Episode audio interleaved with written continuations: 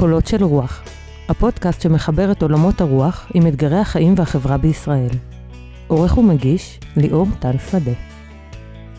קולות של רוח, שלום לכם ולכן, אנחנו בפרק ה-63, ואני אפתח בהתנצלות קלה, נעלמנו לחודש, בדרך כלל יש פרק פעם בשבועיים, לפעמים אפילו פעם בשבוע, נעלמנו לחודש. ההפסקה הייתה בגלל מגוון של סיבות, אחד מהם זה החגים, אחד מהם זה הסגר, וגם איזשהו תהליך רפואי בריאותי שאני עובר ושפגע לי בלסת ופשוט לא ממש יכולתי לדבר, ולכן התנצלות על ההפסקה. אני מקווה שלא תחזור עלינו הפסקה שכזו בקרוב, ואנחנו פה בפודקאסט מבית עמודת קולות מתחילים לנו סדרה חדשה. אז אני אולי אספר לכם לפני שנגיד בדיוק על מה הסדרה, שבקולות פועל גם בית מדרש של המנחים של קולות, זאת אומרת מנחי הליבה, המנחים שמנחים את התוכניות המרכזיות של קולות, מתכנסים פעם בשבוע, פעם אחת עושים להן מרכז פדגוגי כזה, ופעם שנייה עושים בית מדרש. את הבית מדרש הזה מוביל ליאון וינר דאו בשנה האחרונה, ואנחנו התלבטנו מה ליצור בבית מדרש הזה, על מה לעבוד, מה ללמוד, והחלטנו ללכת לנסות לייצר הלכה ישראלית, זאת אומרת הצעה לכיווני פעולה, מעשיים, מחויבים, הלכה ישראלית בתחום המקוון, בתחום של המסכים, קראנו לזה מסכת מסכים, ואפשר להגיד שבעצם עסקנו בשני נושאי על. הנושא הראשון היה הקרב על תשומת הלב, זאת אומרת האזורים שבהם המסכים שואבים אותנו, החיים האחרים שואבים אותנו ומה קורה במתח הזה. זה בעצם קרוב מאוד לנושא שעכשיו מאוד מדובר בעקבות הסרט בנטפליקס עם הסושיאל דילמה, ועסקנו בנושא הזה מכמה זוויות. הנושא הגדול השני היה האתיקה של הדיבור במסך, הדיבור ברשתות החברתיות, הדיבור בוואטסאפ ובאפליקציות מסרים, סוגיות כמו מתי נכון, איך מייצרים דיבור ראוי ומחלוקת ראויה בתוך הרשת, ומה עושים כשזה לא עובד, ומתי נכון לצנזר בן אדם, לחסום אותו, למחוק אותו, וזה פחות או יותר היווה המשך ללימוד שעשינו גם בבית המדרש של צוות קולות לפני כמה שנים בנושא שיימינג. הסדרה הזאת היא מבקשת לקחת את כל מה שעכשיו אמרתי ולנסות להציג את תקציר של התקציר של העבודה הזו בעזרת מנחות ומנחי קולות שעבדו עליה קשה בשנים האחרונות. אז אנחנו נתחיל בפרקים על הקרב על תשומת הלב, שבו ננסה לשוחח מכיוון יהודי בעיקר וגם קצת הגותי ספרותי עם הדברים שכרגע מדוברים בעקבות אותו סרט בנטפליקס, ועם כל העניין הזה של המאבק שנמצא בין אזורים שונים בחיים שלנו, כשהמסך נכנס לכולם. נתחיל מהאזור הזה, ולאחר מכן בעוד שני פרקים נגיע לשאלות של האתיקה של שיח המסכים וכו'. המסכים, צריך להגיד לפני שאנחנו נתחיל, אנחנו נדבר בעיקר על האתגרים שהם מציבים, על החסרונות, על המקומות שבהם הם מאתגרים אותנו. חייבים להגיד מההתחלה, המסכים שינו ושיפרו את חיינו בהרבה מאוד מובנים, בהרבה מאוד מישורים. אנחנו לא אחת מהתוכניות האלה שמתגעגעת בנוסטלגיה ללפני 100-200 שנה ורוצה לחזור אחורה, לבטל את הטכנולוגיה וכו', אלא אנחנו מתוך כבוד עמוק להתקדמות הגדולה ולאפשרויות השונות שהמסכים הכניסו לחיינו, אנחנו רוצים גם לדבר על האתגרים, ואנחנו כולנו כבר יודעים שהרשתות החברתיות ואפליקציות המסרים נמצאים במאבק תמידי על תשומת הלב שלנו, לא מאבק מקרי, מאבק מכוון. יושבים טובי המוחות בעולם ושואלים את עצמם את השאלה, מה אני צריך לעשות בתוך האפליקציה כדי שאת, אתה ואני נשהה בה יותר? זאת אומרת, יש כרגע מחשבי על, זה לא, אני לא אומר משהו אבסורדי או סיינס פיקשן, זאת עובדה. יש כרגע מחשבי על, ומאחוריהם המוחות הטובים ביותר כיום בעולם, שעושים כל מה שהם יכולים, כדי להצליח למשוך את תשומת הלב שלנו, אל תוך האפליקציה, אל תוך הרשת החברתית, אל תוך התוכנת מסרים. אז כדי להתחיל את השיחה הזאת, אני חושב שנרצה לדבר קודם כל, באופן כללי, על מה המשמעויות של להיות מרוכז, של להיות נוכח, של להיות במקום אחד, של להצליח להיות במרחב מסוים. אחרי זה ננסה לשאול על המשמעויות של ההפרעות של הדבר הזה, ובעיקר נתמקד באני עם עצמי, יחסי עבודה בית, ואתגרי ההורות. אבל אתם לא חושבים שאני אעשה את זה לבד, אז כדי לעשות את זה אני מארח כאן היום אונליין, זה פעם ראשונה שאנחנו עושים הקלטה משולשת ועוד אונליין, ואני מאוד מקווה שמבחינת איכות השמה נצליח להגיע לאיכות שמה קרובה לזו שאנחנו עושים כשאנחנו נפגשים פיזית בתקופות שאין בהן קורונה. אז אני מארח היום שני מנחים מקולות, את ראש בית המדרש, הדוקטור הרב, הסופר, המחבר, האיש הגדול שכבר היה פה מספר פעמים, ליאון וינר דאו. שלום ליאון. שלום ליאור, שלום לכל המאזינים והמאזינות. ואת המנחה המדופלמת שהתארחה אצלנו כבר בפרק על חילוניות, שלא היא תדהר גוטמן. שלום תדהר. שלום, שלום. אז תדהר תהיה המרכז של החלק הראשון שלנו, שבו נדבר על תשומת לב, על ריכוז, על נוכחות ועל אני עם עצמי, וגם תקריא לנו בתוך זה קטעים מיצירה שהיא יצרה בבית המדרש שלנו בעניין הזה. וליאון, אני מזמין אותך מאוד להתערב גם בחלק הזה ככל שתרצה, ובחלק אחרי זה כשנדבר יותר על האזור של עבודה בית, שעליו כתב ליאון מאמר מרתק, אז ליאון יהיה במרכז, ואני מזמין אותך תדהר להיכנס מתי שאת רוצה. ואני רק אגיד שהמאמרים האלה שאני מדבר עליהם, עדיין לא פרסמנו אותם, הם עדיין לא חשופים לכל, אבל למאזינות ולמאזיני קולות של רוח, שיבקשו לקרוא את היצירות האלה או את המאמרים האלה, תכתבו לי, תכתבו לקולות, תכתבו בפייסבוק, ואנחנו נדאג לשלוח לכם את הטקסטים, למרות שהם עדיין ברמת כמעט גמורים ולא לגמרי גמורים. אז אנחנו יכולים לצאת לדרך, ואני רוצה שבהתחלה קצת ננסה לדבר בכלל על היכולת והרצון, ולמה בכלל להיות במקום של ריכוז בדבר אחד. להיות במקום שתשומת הלב שלנו מוקדשת לדבר אחד. להיות באזור שאני חושב שמבחינה יהודית הוא האזור שצריך לקרוא לו במילה הנני. המילה הנני מופיעה עוד בתחילת התורה, כאשר אלוהים מחפש את אדם, והוא צריך, כאילו התשובה להייקה צריכה להיות, הנני, הנה אני פה, והיא חוזרת עוד 7 פעמים בספר בראשית, כולם ברגעים של איזושהי התייצבות כזאת, ואני חושב שהנני הפך להיות ממש מושג עומק, כן? סיוון אשרף כתבה על זה מאוד יפה באחד השירים שלה, כי היפה ביותר, לאהבה ולאמונה, היא מילת הנני. למה בעצם לאהבה ולאמונה המילה הזאת היא כל כך חזקה? ואולי עוד איזה שיר של דן פגיס נתחיל ככה אל תוך השיחה. תדהר. איפה של דן פגיס. התחבאתי בחדר, אבל שכחתי איפה. בארון אינני, ולא מאחורי הווילון, גם לא במבצר הגדול בין רגלי השולחן. הראי רק ממני. לרגע נדמה לי שאני בתמונה על הקיר. באחד הימים, אם יבוא מישהו ויקרא לי, אענה ועדה. הנני. וואו, נשמע שהאיש בשיר מפוזר לחלוטין, אבל יש את הרגע הזה של איך את מבינה את הרגע הזה של העינני? שכמו שקורה לנו הרבה פעמים, שיש פיסה מאיתנו פה, פיסה מאיתנו שם, ונדמה לנו שאנחנו בתמונות שאנחנו מפזרים, או מעלים לרשת, או מפיצים, אבל אני לא לגמרי זוכרת כבר מי אני, מה השם שלי. והוא צריך שמישהו יבוא ויקרא לו בשם שלו. אולי הוא צריך את השאלה המכוננת הזאת של היקה.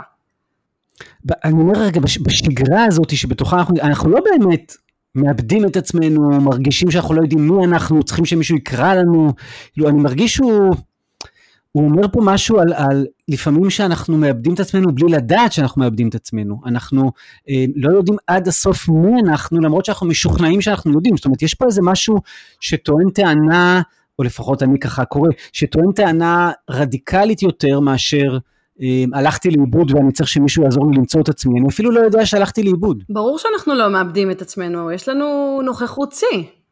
יש את כל התמונות המשפחתיות שלנו, כולם יודעים בדיוק איפה הייתי כל יום בכל שעה, אני יכולה לתאג את עצמי על כל מקום, על כל אירוע, כולם מכירים את הילדים שלי, כולם יודעים איזה משפחה מדהימה אנחנו, גם הוא, אתה יודע, יש לו ארון, יש לו מבצר בין רגלי השולחן, הוא בנה לעצמו בסיס מאוד איתן, אבל בסופו של דבר, הוא מרוב שהוא שם ושם ושם ושם ושם, הוא לא יודע איפה למצוא את עצמו.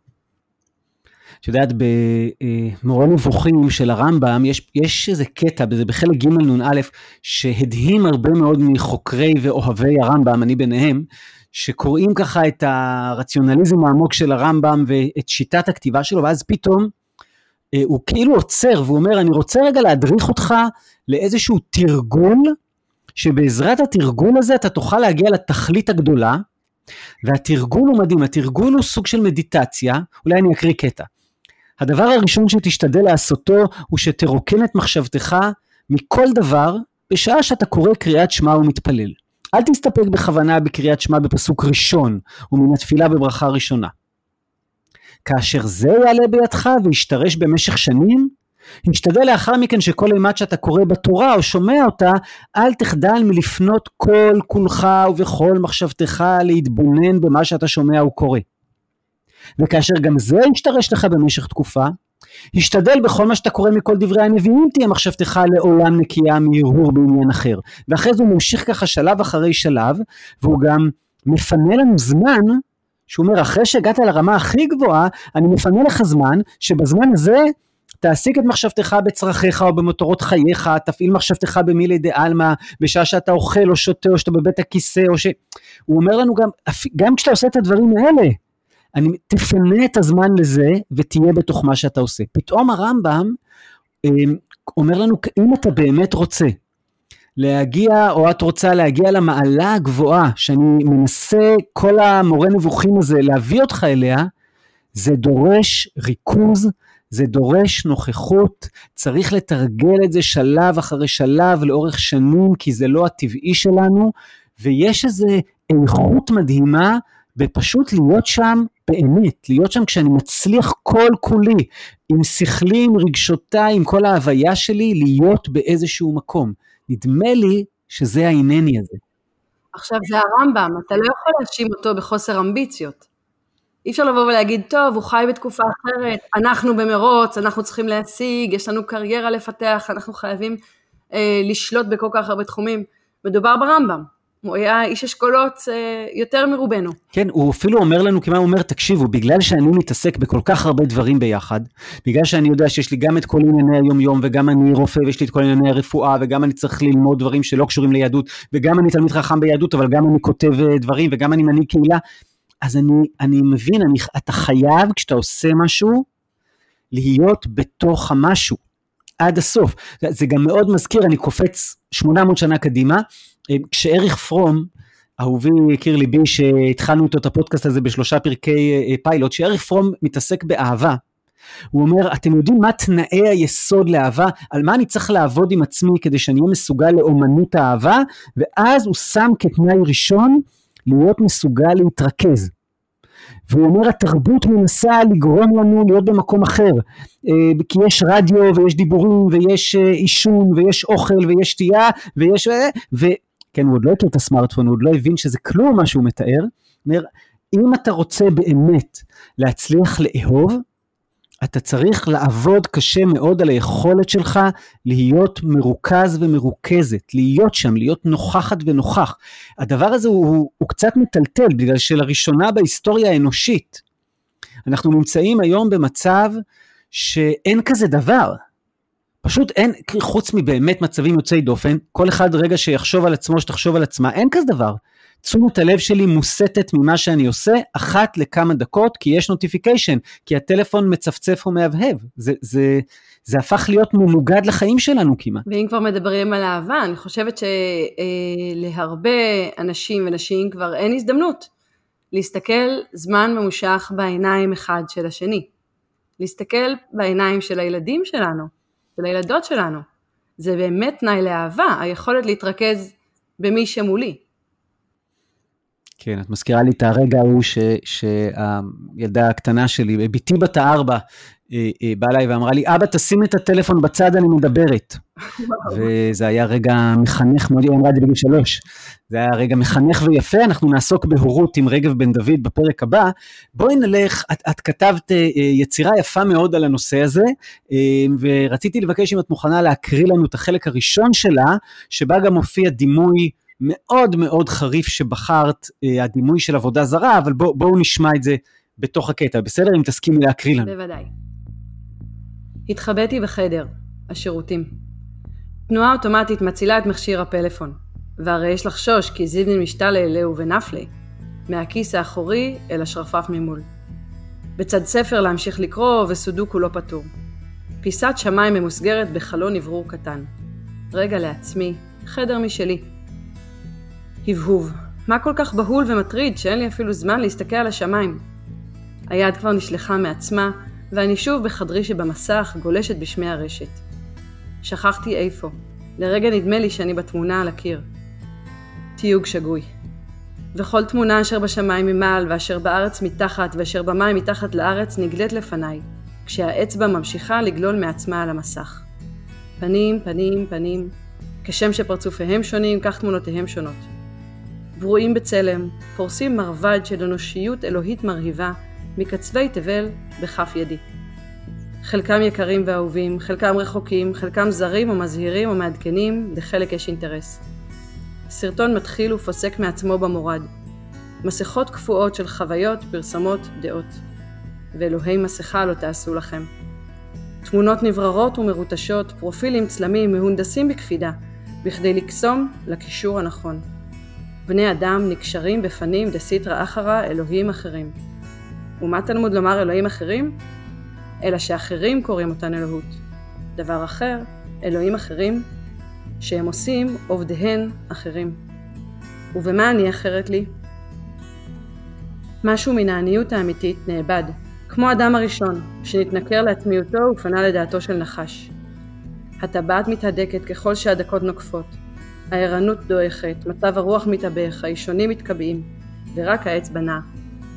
המסך יורד על תחושותיי, ומטענה לטענה המילים אינן טעונות עוד במשמעות. מעגל הדופמין קונה לו אחיזה באצבעות, ואני גוללת עצמי אל האבדון. בתודה. תגידי לנו כמה מילים בבקשה על איך את תופסת עבודה זרה בתוך הקטע הזה, ולמה ההשוואה לדבר הזה, שאנחנו יודעים שעבודה זרה זה יהרג ובל יעבור, אז אם את יכולה לעשות רגע זום אין על זה. אני קוראת את זה קודם כל בקריאה שלי של צלם אלוהים, כיוון שאני לא אישה מאמינה, מבחינתי האלוהות שבאדם היא האנושיות שלו, היא בדיוק הדבר הזה שעליו אלוהים שואל אותו היקע אחר כך, על היכולת להבחין בין טוב ורע, על יכולת להיות נוכח, על יכולת להיות בת אנוש. ובמובן הזה, ברגע שאני שמה איזושהי מסכה כלפי חוץ, אני מציגה החוצה על פני המסך, איזושהי מציאות מאוד מאוד ברורה, וברורה מלשון לברור, שבררתי, שמיינתי, אני מפלטרת אותה, אני שמה ביני לבין החוץ, המון המון המון המון מכשולים בעצם, שמונעים מהחוץ לראות את העני האמיתית. אז יש איזושהי מסכה עליי, ובסופו של דבר זה גורם לזה שאני יכולה להסתכל על הפרופילים של אנשים אחרים, אני חווה אנשים אחרים דרך המסך, אני חווה אותם אפילו דרך הודעות בוואטסאפ, בלי אינטונציה, בלי קול. אני רוצה לאתגר רגע את החלק הזה שאמרת, כי מה יותר אמיתי? כאילו איפה האני האמיתי שלי באמת, אוקיי? האם יותר אמיתי זה האני שכתבתי לפני שמחקתי כמה מילים ושיניתי אותן? לפני שהחלטתי איך אני אראה על המסך, או יכול להיות שבסיטואציות מסוימות, זה שבהתחלה ברחו לי כמה מילים מתוכי, זה לא מייצג את מה שאני באמת חושב, ודווקא היכולת שלי לעצור, לא ללחוץ עדיין על האנטר, לא ללחוץ עדיין על הפרסום, למחוק כמה מילים, אמנם יש שם פחות את הלכלוך, כן? יש שם פחות את הלכלוכית אפילו, לכלוך עם קו ולכלוכית עם חד, כן? אבל עדיין, כאילו אני עכשיו אומר, לא, היותר אמיתי שלי הוא דווקא אחרי שערכתי את עצמי. יש לזה שני כיוונים, יכול להיות שזה גם, אני לא מתכוונת לזה. מה זה האמיתי שלי? זה החייתי שלי? אני מסכימה איתך שבמובנים החיוביים, היכולת שלי לשפוך את כל מה שעלי בי, ואחר כך לקרוא את זה שוב, ולערוך ולתקן, מציג לעולם אני שלי יותר טוב. זה בסדר גמור, אז זה גם חלק ממה שאני מקווה שבמידות שלי, בהתנהגות היומיומית שלי, אני יכולה לאמץ. אתה יכול להיות רגע גם בשעת כעס, או גם בשעת התאהבות גדולה, רגע לנשום עמוק ולברור את המילים שלי. זה מבחינתי תופעה מבורכת שאנחנו מדברים במדיות כתובות, ואולי עוצרים רגע לחשוב. אבל אני מדברת על המקום הזה. סליחה רגע, אולי צריך להפריד פה בין מתי שאני משנה את מילותיי, זאת אומרת, עורך את עצמי, בגלל איך שזה יישמע, בגלל איך שאנשים קוראים, בגלל שאני מנסה לשחק תפקיד שירצה אנשים ואז יש פה בעיה, לבין הפעמים שאני עושה את זה כדי דווקא להביא את עצמי בצורה נכונה יותר, טובה יותר, אמיתית יותר. בדיוק. אבל את התכוונת, את אומרת למשהו אחר, אז למה התכוונת? לא, אז אני התכוונתי לאפשרות הראשונה, שהמקום שבו אני לא אוהבת את החיים שלי מספיק, נגיד ככה, יכול להיות שאני מאוד אוהבת את החיים שלי, אבל עדיין אני משווקת אותם כלפי חוץ, ויוצרת כלפי חוץ איזושהי אידיליה, שגם אני בתוך תוכי קצת רחוקה ממנה, כי הייתי רוצה שהם יהיו יותר טובים, כי הייתי רוצה שהם יהיו יפים, זה מקומות שגם מחקרים מראים, שיוצרים לנו ריחוק מעצמנו, שיוצרים לנו ניכור עצמי, שמובילים לדיכאון, שהולך ופושע אצל בני הנוער, שבעיקר כל התדמית שלהם הרבה יותר מעורערת, הדימוי עצמי שלהם יותר מעורער, וניזונים הרבה יותר מאיתנו, מהרשתות החברתיות. במובן הזה זה יוצר ניכור עצמי. אחד מהממציאים של כפתור הלייק, שהמציא את הסיפור הזה, אומר, תקשיבו, אנחנו ישבנו לחשוב איך אנשים יוכלו להביע חיבה ואהבה לאנשים אחרים בלחיצת כפתור. וחשבנו והייתה לנו הברקה גדולה, מי העלה לדעת שיום אחד בן נוער ישב ויגיד, וואו, היו לי רק 4 לייקים ולחבר שלי היו 400 לייקים, אני לא שווה שום דבר והתאבד. הוא אומר, כאילו, שהוא פתאום קיבל את הנתונים האלה, שהוא פתאום ראה לאיפה הדבר הזה הוביל, את הצד השני של המטבע, הוא עבר איזושהי טלטלה עמוקה מתוך הסיפור הזה. ביצירה שעשית, שלצערי לא נוכל לשמוע את כולה, את הצגת שם איזה מהלך, שדרך המשפט הידוע של הלל, אם אין אני לי מי לי, אם אני לעצמי מה אני, ואם לא עכשיו, אם מתי. אולי את יכולה לתקצר לנו אותו בדקה כזאת על רגל אחת? דקה שלמה? אפשר 2, אפשר. אני חושבת שמה שהתחלנו לדבר עכשיו, על היכולת שלי להיות אני, בכל הזירות שבהם אני פועלת, היכולת שלי לאהוב את עצמי, כי זה, כמו שאמרת קודם מפי פרום, זה התנאי הבסיסי שלי גם לאהוב את האחר, ולאהוב את מי שמולי, ולאהוב בכלל את העולם ואת החיים. אז קודם כל זה אם אין אני לי מי לי. וככל שאני נמצאת יותר בחוץ, נמצאת יותר במסכים, מבחינתי במובן הזה של באיזושהי נוכחות מדומה, יש לי הזדהות אמיתית עם המון אנשים, עם המון סיפורים שאני קוראת, אבל הלייק הזה הוא לא נכחות אמיתית, הוא נכחות מדומה, שיוצרת איזושהי התרחקות עצמית, שיוצרת גם אשליה של קשר, שאחר כך פוגעת בי, כי הקשרים שלי הם לא אמיתיים, הם לא מזינים, אין בהם מספיק חיבה וחום אנושיים. במובן הזה, המאמר הראשון של, החלק הראשון של המאמר של הלל, אם אין אני לי מי לי. יש עוד אמירה של הרמב"ם, שכבר ציטטת קודם, שהיא אמירה מאוד מאוד קשה בעיני הרבה אנשים. הוא מדבר דווקא על נביאים, והוא אומר שהנביאים יכולים להתנבא לא מתי שהם רוצים, אלא כשהם מכוונים דעתם ויושבים שמחים וטובי לבב ומתבודדים. עכשיו, להיות לבד ולהתבודד, ומצב של להיות שמחה וטובת לבב עם זה, זה כמעט אוקסימורון, בטח בתקופה הזאת של הקורונה, אנחנו חווים את זה מאוד קשה, עד כמה הריחוק החברתי משפיע עלינו. ולהיות במצב הזה של השמחה של המצב הזה, זה אתגר עצום.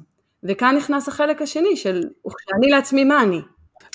אני שומע שאת אומרת לנו אתגר נפלא, איך נהיה עם עצמנו, בשמחה ובאהבה, כמובן לא צריך להיות כל הזמן עם עצמנו, אבל איך נהיה עם עצמנו בשמחה ובאהבה, כשיש לנו זמן לבד עם עצמנו, ולא נגיד, אני לא יכול להיות עם עצמי, אז אני חייב כל שנייה שבה אני נמצא לבד עם עצמי, איזשהו אמצעי עזר, האמצעי עזר הזה יכול להיות טלוויזיה, הוא יכול להיות ספר, הוא יכול להיות עיתון, הוא יכול להיות כמובן הסמארטפון והרשת החברתית, מה עם הדקות איכות שלי עם עצמי באמת?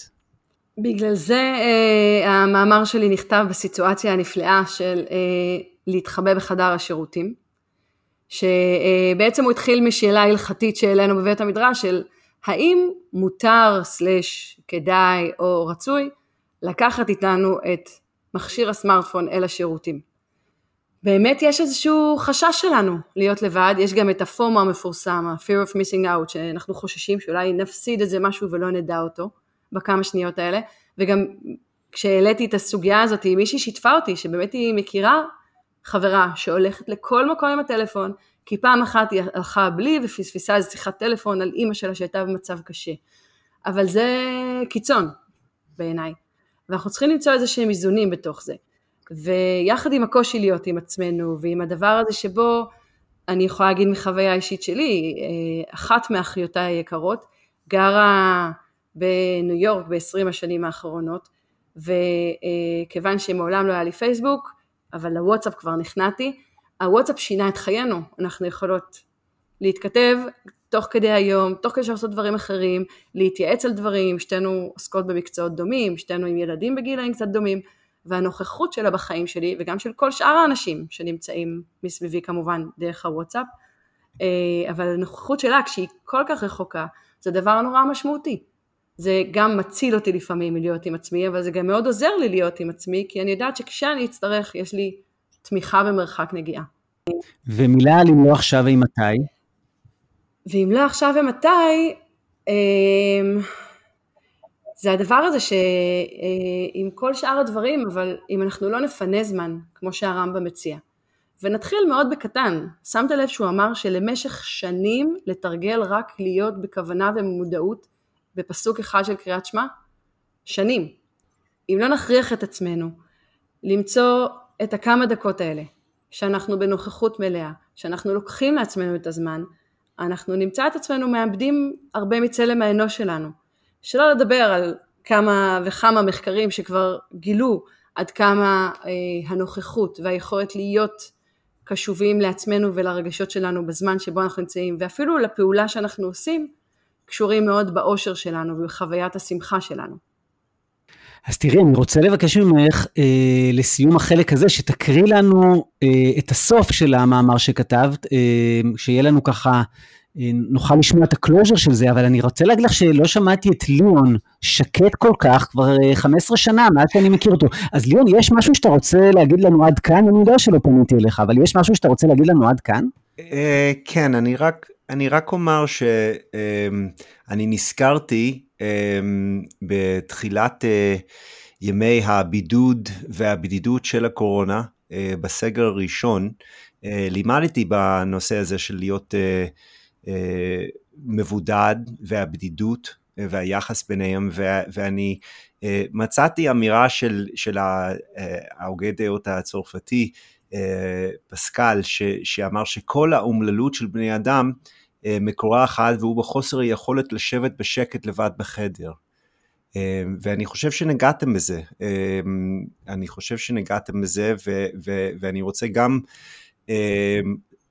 לומר שההחלטה שלך, תדהר, להכניס את השיח הזה לבית כיסא, הוא כל כך נכון משתי בחינות. מבחינה אחת, המציאות, כמו שאת תיארת, שאנחנו כל כך מכירים אותה, של לקחת את הסמארטפון גם לשם, ואז יש את הסיפורים, ולא אגלה אצל מי יש לי סיפור אישי על זה, של הסמארטפון שנופל לאסלה, וחייבים להמציא איזה תירוץ מה קרה לו, אבל גם מהגמרא, כי הגמרא בעצם, במסכת ברכות, כשהוא דן בה, שאלה של הלכות בית הכיסא, מה בעצם עושים ולא עושים שם, הדימוי שם זה על זה של מלאכים שמלווים אותנו עד לשם, ואז אנחנו נפרדים מהם ונכנסים לבד, ואני חושב שהם נגעו, הם הבינו שיש אזורים מעטים בחיים שבהם אנחנו באמת חייבים להתעמת עם הלבד שלנו, וזה מקום מפחיד. שהרבה פעמים אנחנו מנסים להשתיק אותו, או למלא אותו עם דברים אחרים שמסכים את הדעת שלנו. אז תודה על ההערות והתובנות שלך. תודה ליאון. המשפט שציטטתי בארמית בתחילת הטקסט הראשון שלי, כי זימנין משתלה להו ונפלה, הוא ממסכת ברכות, שבו יש דיון שלם על האם נכנסים או לא נכנסים עם התפילין לבית הכיסא, שהוא מתחיל מזה שהם חוששים לזה שהם ישכחו את התפילים והם יקלו, בדיוק כמו שתיארת על הסמארטפון, והוא מסתיים בזה שקובעים שלמעשה כן נכנסים עם התפילים לבית הכיסא, כי התפילים שומרים עליהם לבית הכיסא. ממש כמו הסיפור עם המלאכים שציינת. יפה. ובמובן הזה אני חושבת שזה המתח שלנו כל הזמן עם הסמארטפון. האם אנחנו נכנסים כי אנחנו מרגישים שזה שומר עלינו, האם יש בו משהו שאנחנו רוצים לשמור עליו, גם שם הדיון על התפילין, האם הם יניחו אותו בחוץ, יגנבו אותם, יקחו אותם. תדהר, תקראי לנו ככה משהו מסוף המאמר שלך. מקדישה עוד רגע לביטול התראות הדואר הנכנס. התודעה שוקדת להגיע לעצמאות פנימית, להשתחרר מתבניות התנהגות הכובלות את עוצמתה, לחוות את ההקלה והשלווה שבשביעות הרצון. ולא רק פעם, להתקל באבן, להירטב בגשם, לאבד מפתחות בדשא, לטור באוויר החרגץ, ותמיד לא לדעת משהו חשוב. עוצם את עיניים, ליתן רווח בין פרשה לפרשה ובין עניין לעניין.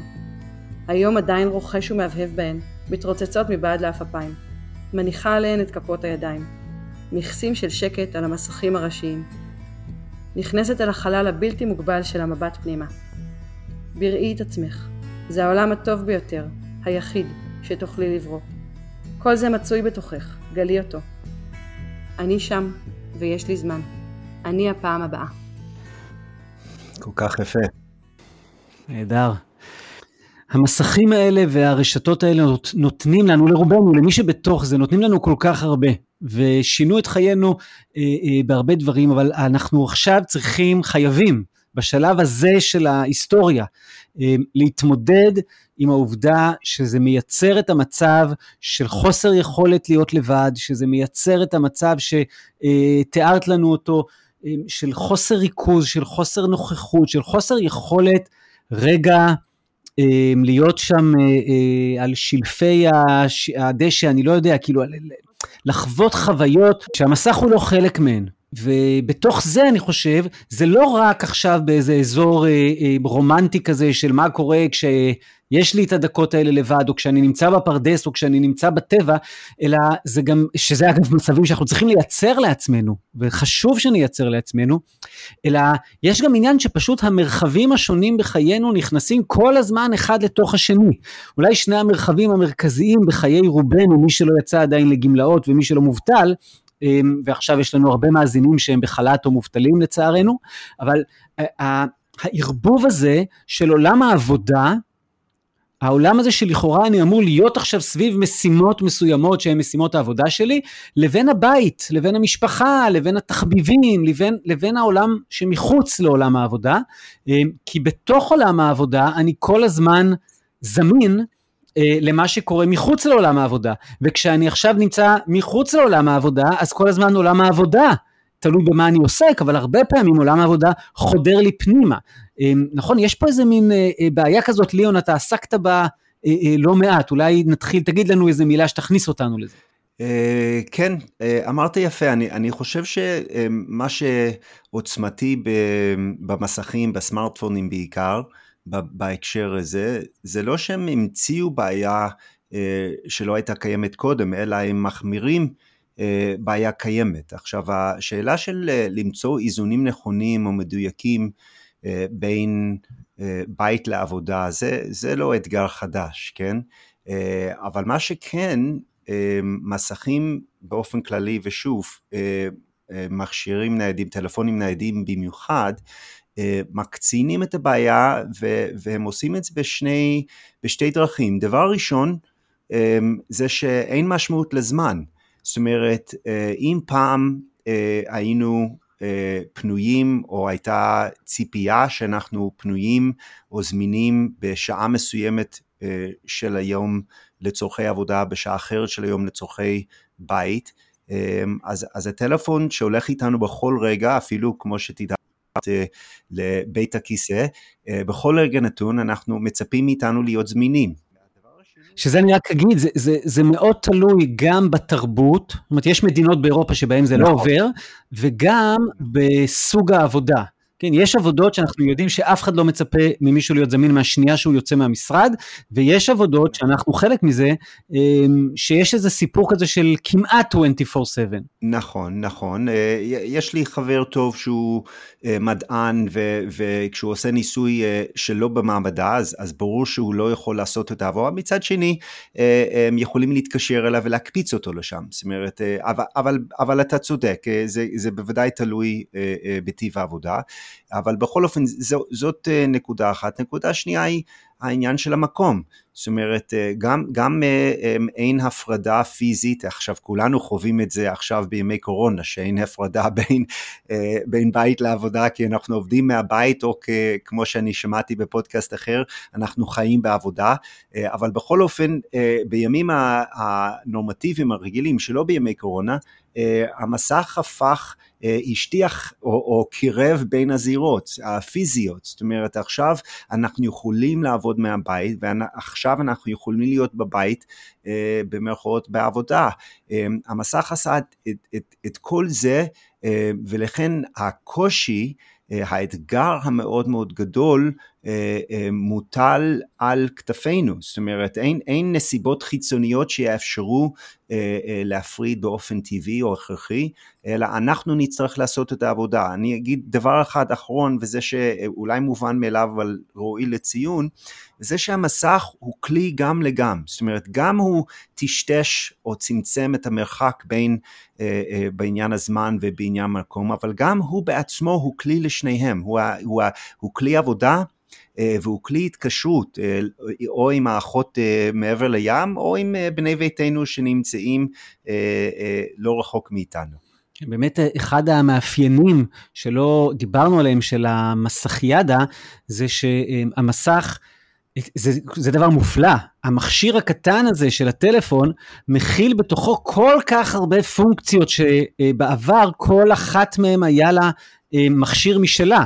עכשיו, כן, זה יכול להיות מוזיקה, וזה יכול להיות תקשורת עם אנשים, וזה יכול להיות עניינים של עבודה, וזה יכול להיות שיחות וידאו, וזה יכול להיות מסמכים, וזה יכול להיות לסרוק, וזה יכול להיות מצלמה, וזה יכול להיות, באמת, ואמרתי עכשיו רק טיפונת, כאילו, כל כך הרבה פונקציות נמצאות בתוך המסך הקטן הזה, זה ייעל לנו את החיים בצורה יוצאת דופן, אבל אז זה גם מכניס עוד פעם, כמו כל דבר שמייעל את החיים, ווחד אתגרים פנימה, בגלל שהמסך הזה, בהקשר שעכשיו אתה מדבר עליו, הוא גם האמצעי המרכזי של העבודה, והוא גם האמצעי המרכזי מחוץ לעבודה. עכשיו, זה כמובן לא חייב להיות הטלפון, זה יכול להיות המחשב, זה יכול להיות הטאבלט, זה יכול להיות כל מסך חכם מחובר לאינטרנט, הוא הופך להיות אמצעי שמשמש לגם וגם, זה הופך הרבה יותר קשה את היכולת להפריד, שעליה אתה מדבר.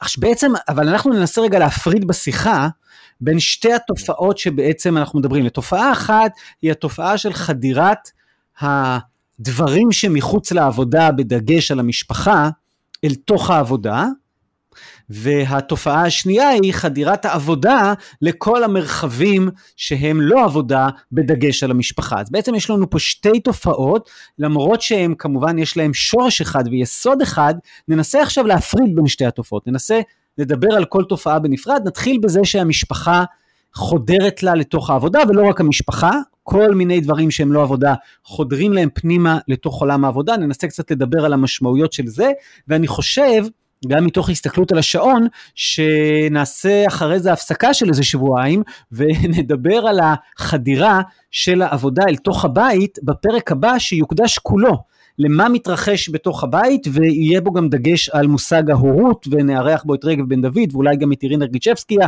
אז יש לנו עוד הרבה לפנינו, אבל בואו עכשיו ננסה לדבר על החדירה של מה שמחוץ לעבודה, לעבודה. עכשיו אני יודע שבעיסוק המשותף שלנו, הרבה בספרות חז"ל, הם עוסקים הרבה מאוד באיזה מקום של אינטגריטי כלפי עולם העבודה וכלפי המעסיקים, במקום שאומר, רגע, יש לך חוזה, אתה לא יכול עכשיו בזמן העבודה לעשות דברים אחרים. כן, נכון. אני אתחיל בזה, בוא נגיד שאולי אני אקח צעד אחורה, ואני אתחיל עם המציאות שלנו, לפני שעוד ניגש לחז"ל, ואני אגיד שאחד מהדברים, שמאתגרים בזירת העבודה הזה שאנחנו חייבים דין וחשבון, זאת אומרת, ונדבר על זה בהמשך אולי בהרחבה בפרק הבא, על האופן שבו זה קצת שונה בבית, כי בוודאי חייבים דין וחשבון בבית, אבל הוא פחות ברור ופחות מאיים עלינו, אבל בעבודה אנחנו לא בעלי הבית במובן זה רובנו, כן? אלא אם כן אנחנו ממש בשפיץ בראש הפירמידה, רובנו לא שולטים בזמן שלנו, אנחנו בעצם נותנים מעצמנו ומהזמן שלנו למעסיק, והמעסיק בודק אותנו ובודק עד כמה אנחנו עושים עבודה טובה ואחראים וישרים מבחינת האופן שבו אנחנו נותנים מעצמנו ומהזמן שלנו. עכשיו, חז"ל באמת, כמו שאתה אמרת, מצפים מאיתנו ליושרה, הרף הוא מאוד מאוד גבוה, ואני מציע שאחד מהדרכים שבין אפשר להרוויח מהחוכמה שלהם, זה להסתכל על משנה וסוגיה תלמודית במסכת ברכות, שעוסקת בשאלה של פועלים שנמצאים בראש האילן, למעלה מעלה בעצים או בראש הנדבך, בבנייה, אומנים, והם צריכים, הגיע זמן קריאת שמה, או הגיע זמן של תפילה, זאת אומרת, הגיע הזמן ביום שבו לפי ההלכה הם חייבים לקרוא את השמה, או להתפלל, והם טרם עשו זאת, אז מה הם אמורים לעשות? כאילו אני כרגע על הפיגומים, אתה אומר, נכון? אני כאילו ממש נמצא על הפיגומים בסיטואציה הזאת, או על איזה עץ גבוה, כן? והכל גם נורא מסוכן ונורא מפחיד, ואני, נכון, אנחנו היום לצערנו מבינים מה זה תאונות עבודה, ועכשיו אני צריך לקרוא שמה? ואז השאלה היא, אז זה מעלה המון המון שאלות, שלכאורה אפשר להסתכל עליהם כשאלה טכנית בלבד, אבל היא שאלה טכנית, שמקפלת בתוכה המון המון שאלות של זירות שונות של מחויבות, זאת אומרת מצד אחד אני מחויב למעסיק, כי אם אני לוקח הפסקה, אז זה בא על חשבונו, מצד שני אני במצב,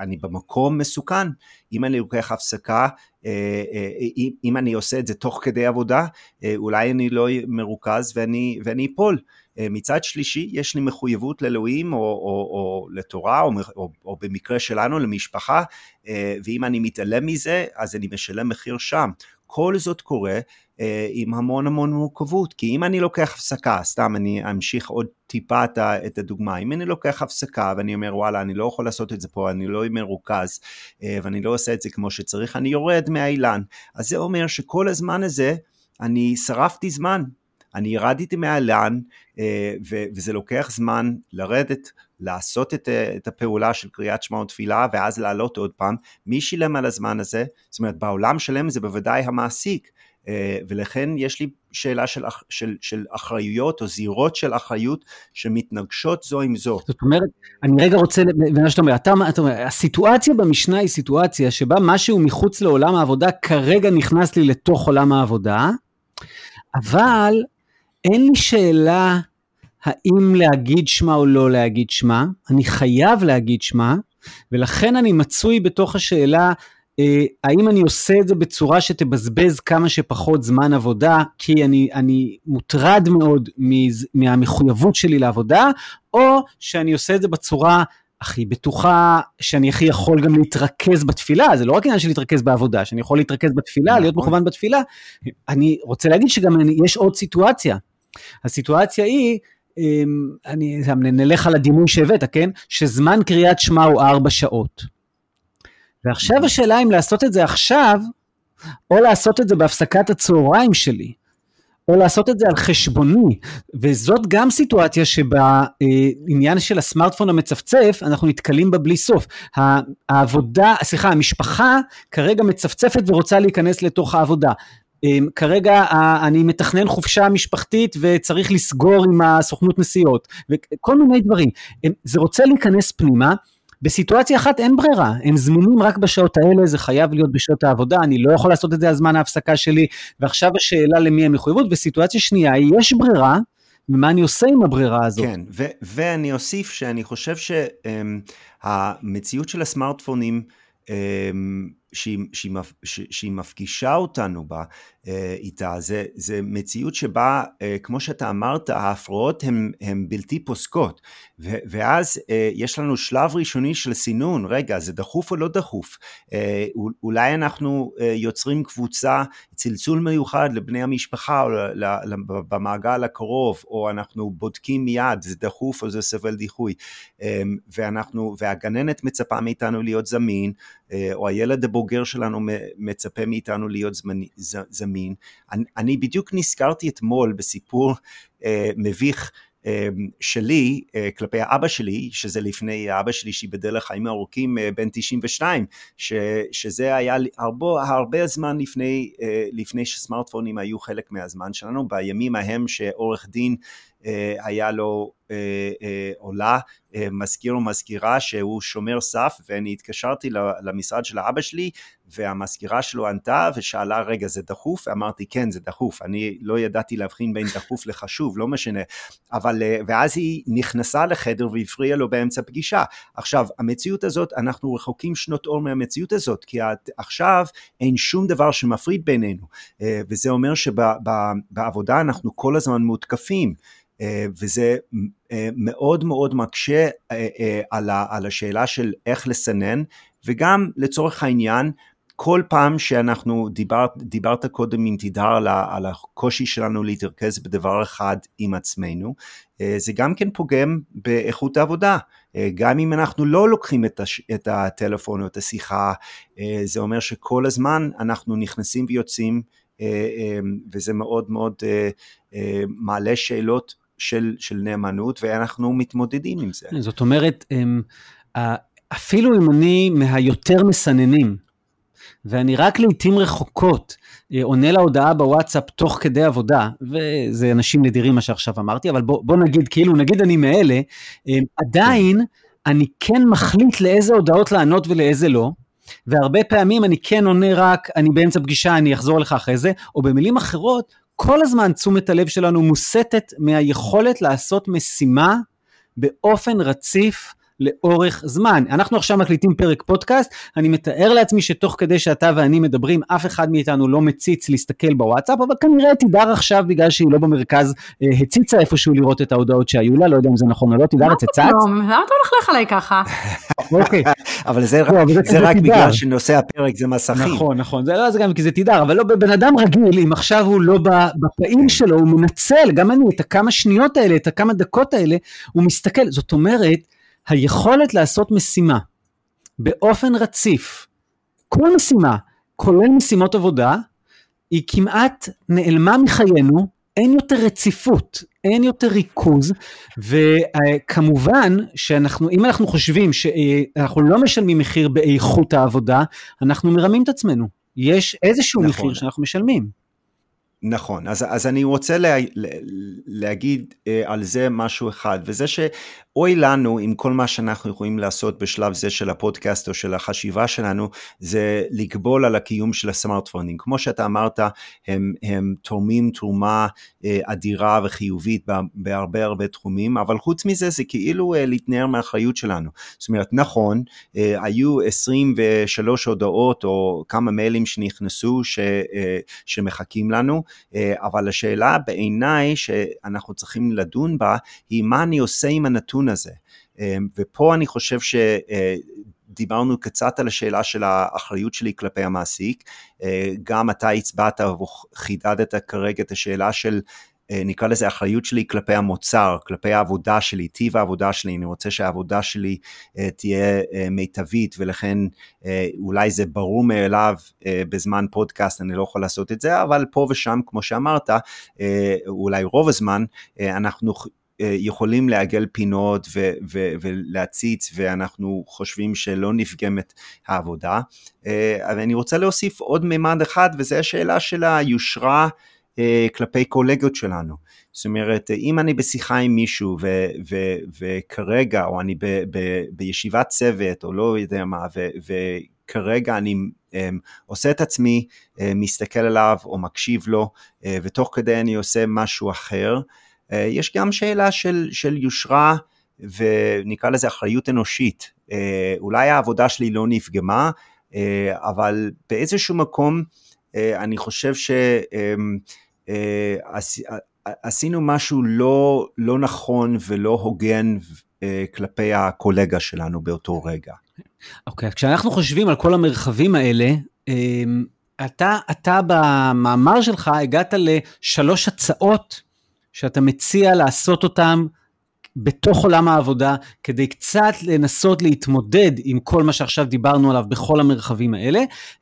דיברת אחד על לקבוע איזושהי רמת ריכוז, רמת בלעדיות של תשומת לב שנדרשת על ידי סוגי עבודה שונים, ואז בעקבות ההחלטה, שבזמן שאני עושה משימות כאלה וכאלה נדרשת רמת ריכוז X, ואז להחליט אוקיי, אז לכן במשימות האלה הסמארטפון בכלל לא יהיה על השולחן, ובזמן המשימות האחרות אני מראה צריך רמת ריכוז Y, שם אני מרשה לשים סמארטפון על השולחן, אבל אני עונה רק למה שדחוף וכן הלאה.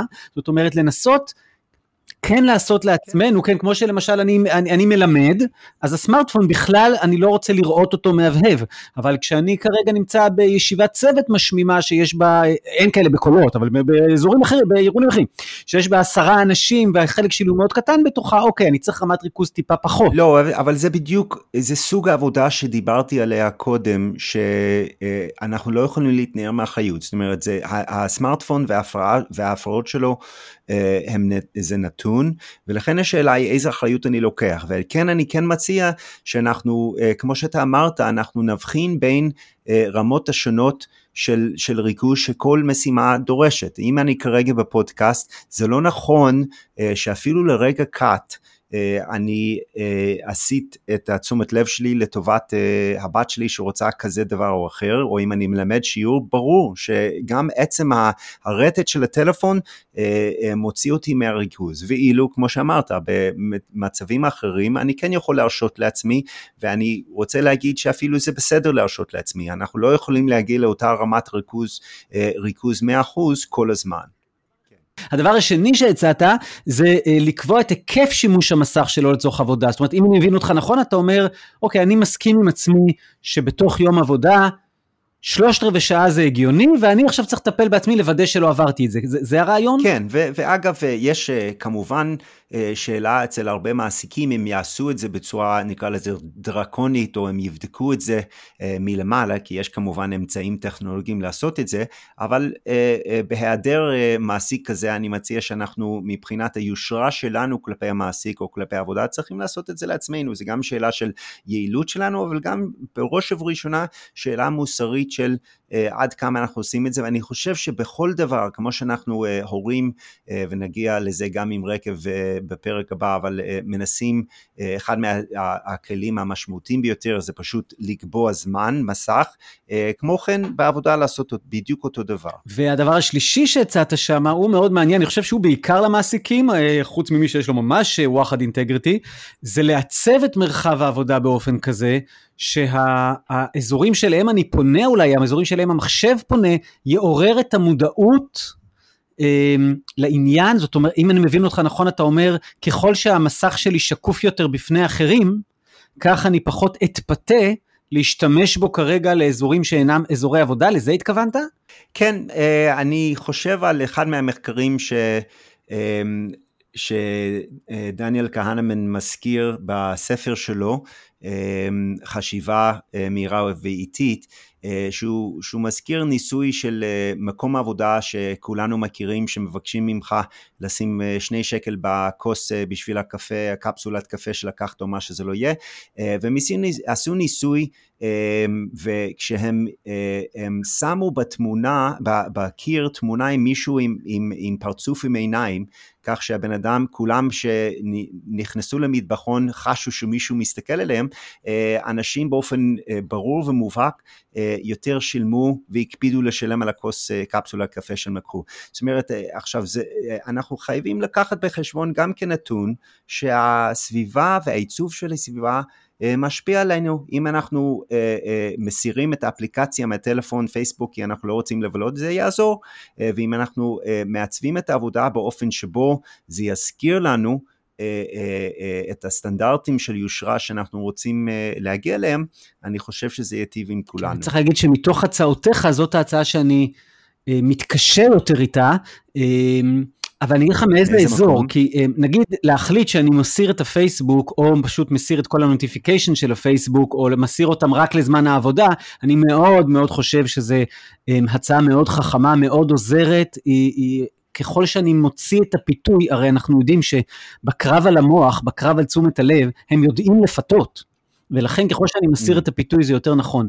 האזור שבו אני מרגיש שעין מסתכלת עליי, בדימוי שנתת, האזור שבו המרחב עבודה מעוצב באופן שפוגע בפרטיות שלי, הוא אזור שאני מרגיש פוגע... חס וחלילה. כן, אוקיי. אז חס וחלילה, פה אולי אני אתקן משהו שמשתמע מדבריי. לא התכוונתי שיתלו שם תמונות שכאלו של עין מסתכלת, אלא בוא נגיד ככה, שומר מסך במחשב שלי, זה השלט שכתוב עליו למה לא, כי אשתי היקרה שמה לב, יש לי נטייה בתור אבא, באוטומט להגיד לא. אז מצאתי תמונה כזאת שכתוב למה לא, וזה משמש לי כתזכורת, למה שזאת תהיה הנטייה הטבעית שלי. אז אני אומר, אפשר להגיע לנורמות מוסכמות, בחברה מסוימת או במקום העבודה מסוים, וברגע שהגענו בקונסנזוס לנורמות מוסכמות שכאלו, לעצב את הסביבה באופן שמעודד אותנו להגיע לנורמות האלו ולהיות הגרסה הטובה ביותר של עצמנו, מבחינת מסכים וכולי שאנחנו יכולים להיות. מרתק, תדהר גוטמן, ליאון וינר דאו. תודה רבה לשניכם. תודה רבה ליאור טל שדה. תודה לך ליאור. תודה, אני חושב שהיה מלמד ומעניין ושאנחנו בהתחלה של הסיפור ולכן לא תהיה לנו ברירה אלא להמשיך בזה עוד פרק ועוד פרק ועוד פרק כדי לפנח את הדברים עד הסוף. אז הפרק הבא שלנו ככל הנראה נערך בו את רגב בן דוד ואת אירינה גליצ'בסקי ונמשיך את השיחה עם ליאון, יכול להיות שלא נספיק את הכל אז נעשה חלק ממה שעכשיו אמרתי ונבקש להתמקד במרחב הביתי וגם לראות מתי העבודה חודרת אליו אבל גם בכלל לעסוק בשאלה של הורות ומסכים, לא רק במובן של מתי אנחנו מאפשרים לילד להיות במסך, שמשום הזאת השאלה שמטרידה את כולם, אלא בשאלה לא פחות חשובה, מתי אנחנו מאפשרים לעצמנו בתוך הורות להיות במסך ולאחר מכן נמשיך כפי שתיארתי בתחילת הפרק פרקים שיעסקו באתיקה של שיחה ושל מחלוקת בתוך הרשתות החברתיות, בתוך אפליקציות המסרים המיידיות, יענו וואטסאפ, ונושאים מהסוג הזה. אז שוב תודה לליאון ושוב תודה לתדהר ותודה לכן ולכם על זה שאתם מאזינות ומאזינים, ואנחנו נמשיך מכאן בפרק הבא. כל טוב להתראות.